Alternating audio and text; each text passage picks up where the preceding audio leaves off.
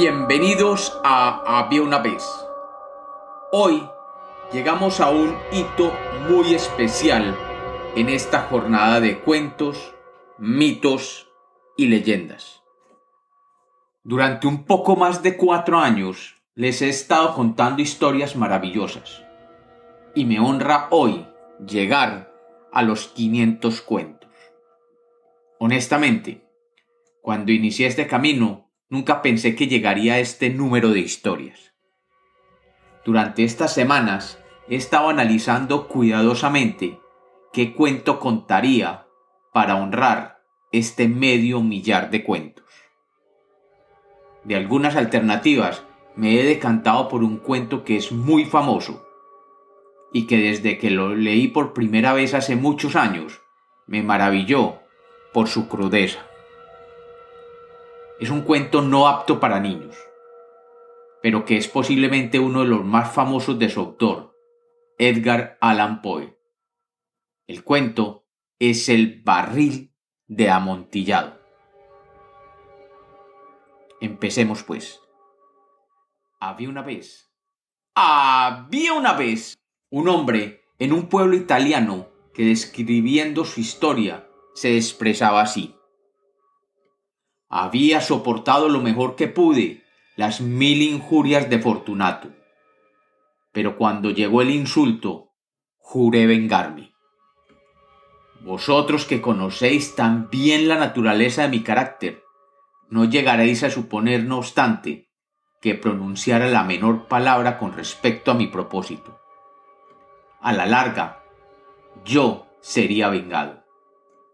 Este ya era un punto establecido definitivamente. Pero la misma decisión con que lo había resuelto excluía toda idea de peligro por mi parte. No solamente tenía que castigar, sino castigar impunemente.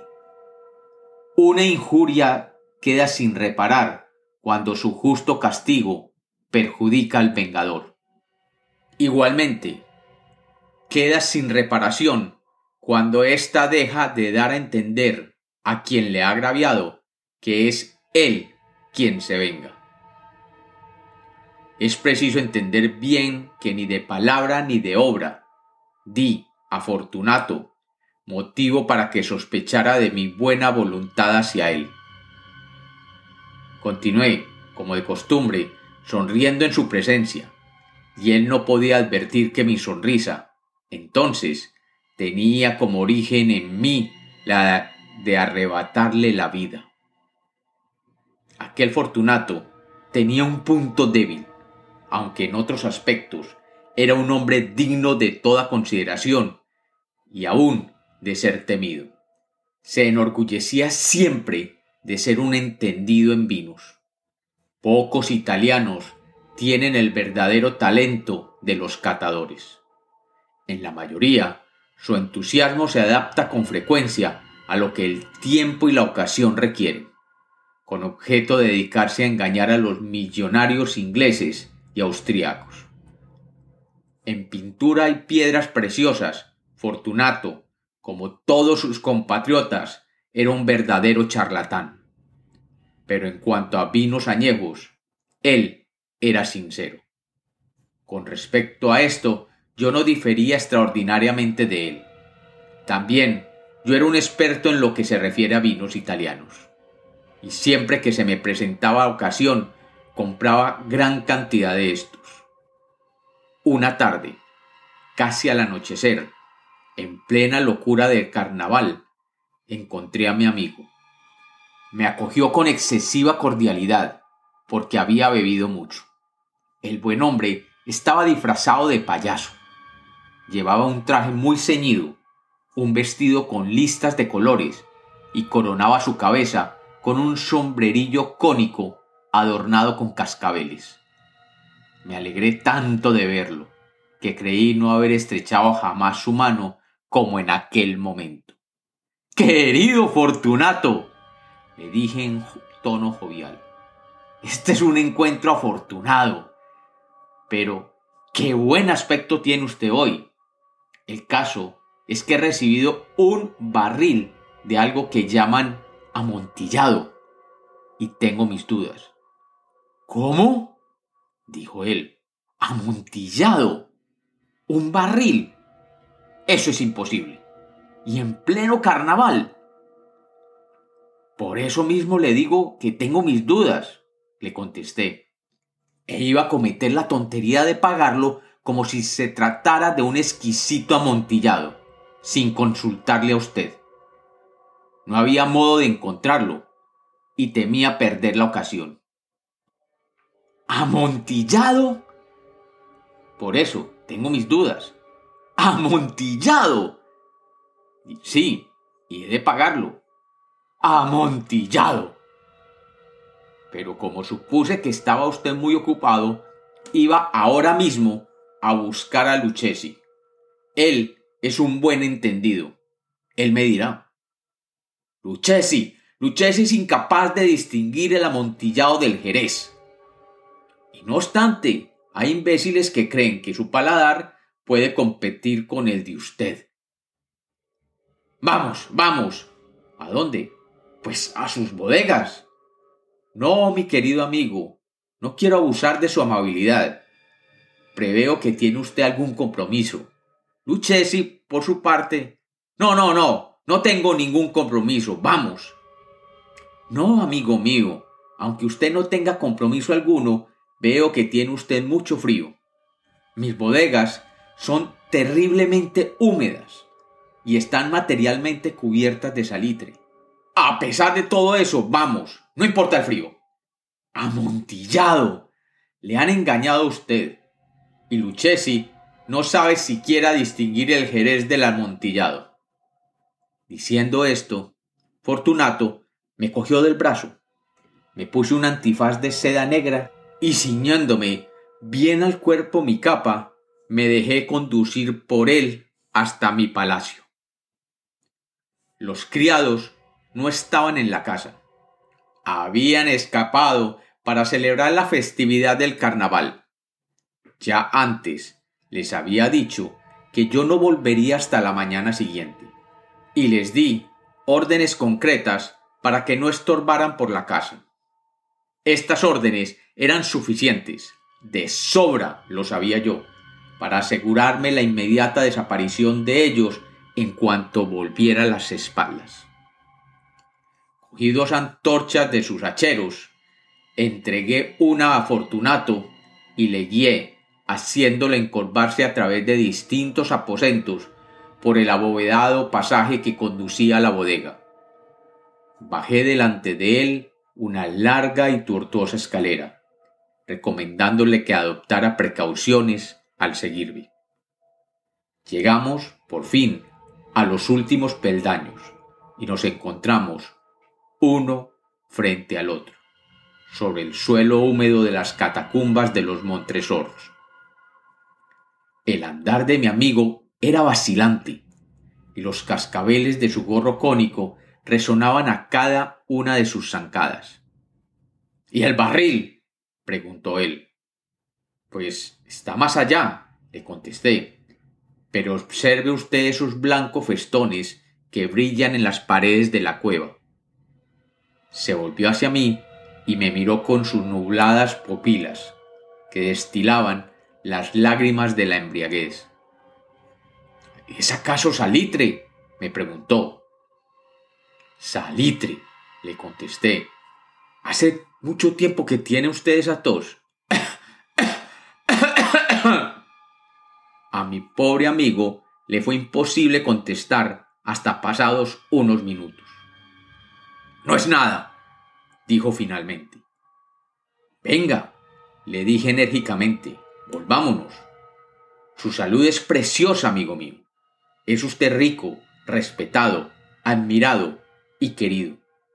Es usted feliz como yo lo he sido en otro tiempo. No debe usted malograrse. Por lo que a mí respecta, es distinto. Volvámonos. Podría usted enfermarse y no quiero cargar con esa responsabilidad. Además, cerca de aquí vive Lucchesi. Basta, me dijo. Esta tos carece de importancia. No me matará. No me moriré de tos. Verdad, verdad. le contesté. Realmente no era mi intención alarmarle sin motivo alguno, pero debe usted tomar precauciones. Un trago de este Medoc le defenderá de la humedad. Y diciendo esto, rompí el cuello de una botella que se hallaba en una larga fila de otras análogas, tumbadas en el húmedo suelo. Beba, beba, le dije, ofreciéndole el vino. Se llevó la botella a los labios, mirándome de soslayo. Hizo una pausa y me saludó con familiaridad. Los cascabeles sonaron. Bebo, dijo, a la salud de los enterrados que descansan en torno nuestro. Y yo, por la larga vida de usted. De nuevo, me cogió de mi brazo y continuamos nuestro camino. Esas cuevas, me dijo, son muy vastas. Los Montresors, le contesté, era una grande y numerosa familia. He olvidado cuál era su escudo de armas. Pues un gran pie de oro en un campo de azur. El pie aplastaba una serpiente rampante, cuyos dientes se clavaban en el talón. ¿Y cuál era su lema? Nadie me provoca impunemente. Ah, dijo, eso está bien. En este punto brillaba el vino en sus ojos y sonaban los cascabeles. También se caldeó mi fantasía a causa del Meldoc. Por entre las murallas formadas por montones de esqueletos, mezclados con barriles y toneles, llegamos a los más profundos recintos de las catacumbas. Me detuve de nuevo. Esta vez me atreví a coger a Fortunato de un brazo más arriba del codo. El salitre, le dije. Vea usted cómo va aumentando, como si fuera un musgo que cuelga de las bóvedas. Ahora estamos bajo el lecho del río. Las gotas de humedad se filtran por entre los huesos. Vea usted. Volvamos antes de que sea muy tarde. Esa tos. No es nada, dijo. Continuemos. Pero primero Echemos otro traguito de Medoc. Rompí un frasco de vino desde grave y se lo ofrecí. Lo vació de un solo trago. Sus ojos llamearon con ardiente fuego. Se echó a reír y tiró la botella al aire con un ademán que no pude comprender. Le miré sorprendido. Él repitió el movimiento, un movimiento grotesco. ¿No comprende usted? preguntó. No, le contesté. Entonces, ¿no es usted de la hermandad? ¿Cómo? ¿No pertenece usted a la masonería? Eh, sí, sí, dije, sí, sí. ¿Usted? Imposible. ¿Un masón? Un masón, repliqué. A ver, un signo, dijo. Este, le contesté, sacando de debajo de mi capa una paleta de albañil. Usted bromea, dijo, retrocediendo unos pasos. Pero, en fin, vamos por el amontillado. Bien, dije, guardando la herramienta bajo la capa y ofreciéndole de nuevo mi brazo. Se apoyó pesadamente en él y seguimos nuestro camino en busca del amontillado. Pasamos por debajo de una serie de bajísimas bóvedas. Bajamos, avanzamos luego, descendimos después y llegamos a una profunda cripta, donde la impureza del aire hacía enrojecer más que brillar nuestras antorchas. En lo más apartado de la cripta descubríase otra menos espaciosa. En sus paredes habían sido alineados restos humanos de los que se amontonaban en la cueva de encima de nosotros, tal como en las grandes catacumbas de París. Tres lados de aquella cripta interior estaban también adornados del mismo modo.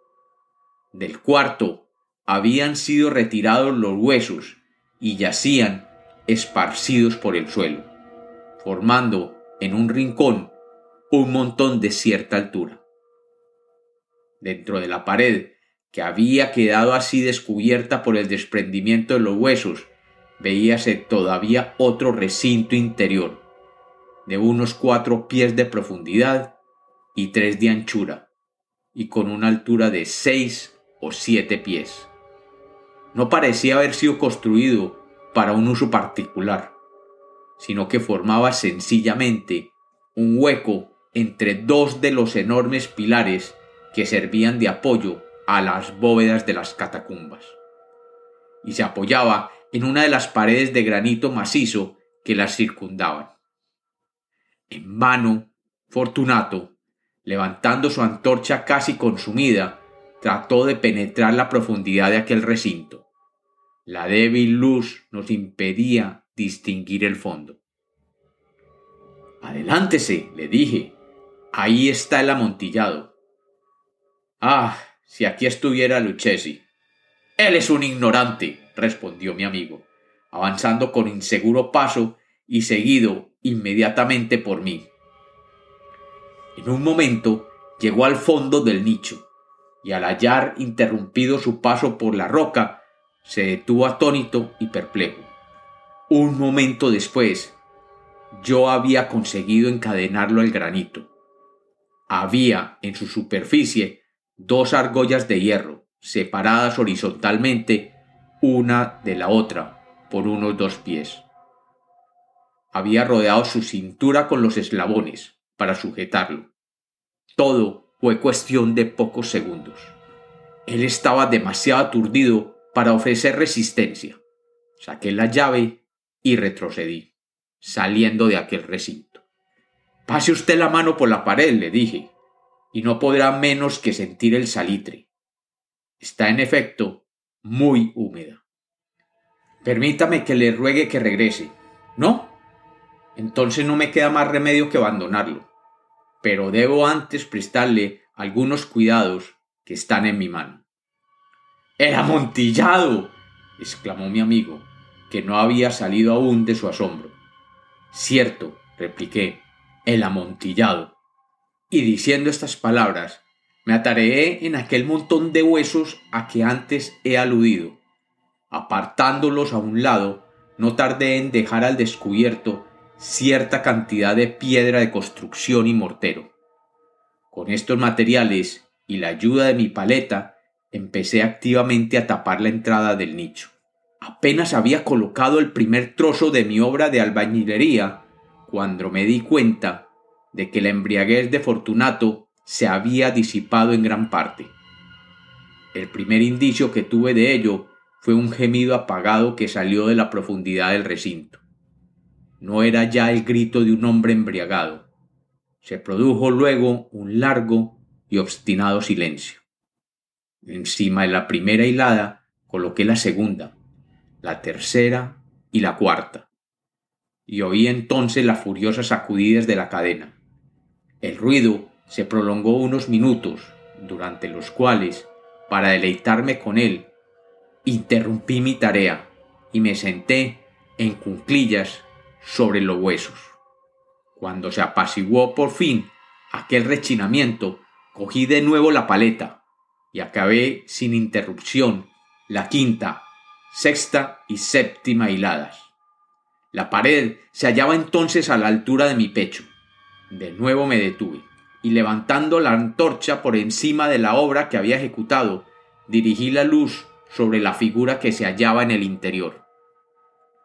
Una serie de fuertes y agudos gritos salieron de repente de la garganta del hombre encadenado, como si quisiera rechazarme con violencia hacia atrás. Durante un momento vacilé y me estremecí. Saqué mi espada y empecé a tirar estocadas por el interior del nicho. Pero un momento de reflexión bastó para tranquilizarme. Puse la mano sobre la maciza pared de piedra y respiré satisfecho. Volví a acercarme a la pared y contesté entonces a los gritos de quien clamaba los repetí, los acompañé y los vencí en extensión y fuerza. Así lo hice. y el que gritaba acabó por callarse. Ya era medianoche y llegaba a su término mi trabajo. Había dado fin a la octava, novena y décima hilada. Había terminado casi la totalidad de la onceava y quedaba tan solo una piedra que colocar y revocar. Tenía que luchar con su peso. Solo parcialmente se colocaba en la posición necesaria. Pero entonces salió del nicho una risa abogada que me puso los pelos de punta. Se emitía con una voz tan triste que con dificultad la identifiqué como la de aquel noble Fortunato. La voz decía, ¡Ja, ja, Buena broma, amigo mío, buena broma. Lo que nos reiremos luego en el palacio. A propósito de nuestro vino. El amontillado, le dije. sí, el amontillado, pero no se nos hace tarde. No estarán esperándonos en el palacio Lady Fortunato y los demás. Vámonos. Sí, dije. Vámonos ya. Por el amor de Dios, Montresor. Sí, dije, por el amor de Dios. En vano me esforcé en obtener respuesta a aquellas palabras. Me impacienté y llamé en alta voz. Fortunato. No hubo respuesta. Y volví a llamar. Fortunato. Tampoco me contestaron. Introduje una antorcha por el orificio que quedaba y la dejé caer en el interior. Me contestó solo un cascabeleo. Sentía una presión en el corazón, sin duda causada por la humedad de las catacumbas. Me apresuré a terminar mi trabajo. Con muchos esfuerzos, coloqué en su sitio la última piedra y la cubrí con argamasa. Luego volví a levantar la antigua muralla de huesos contra la nueva pared. Durante medio siglo nadie los había tocado. Descanse en paz. Y como los cuentos nacieron para ser contados, este es otro cuento literario de había una vez. Muchas gracias por acompañarme durante estos 500 cuentos.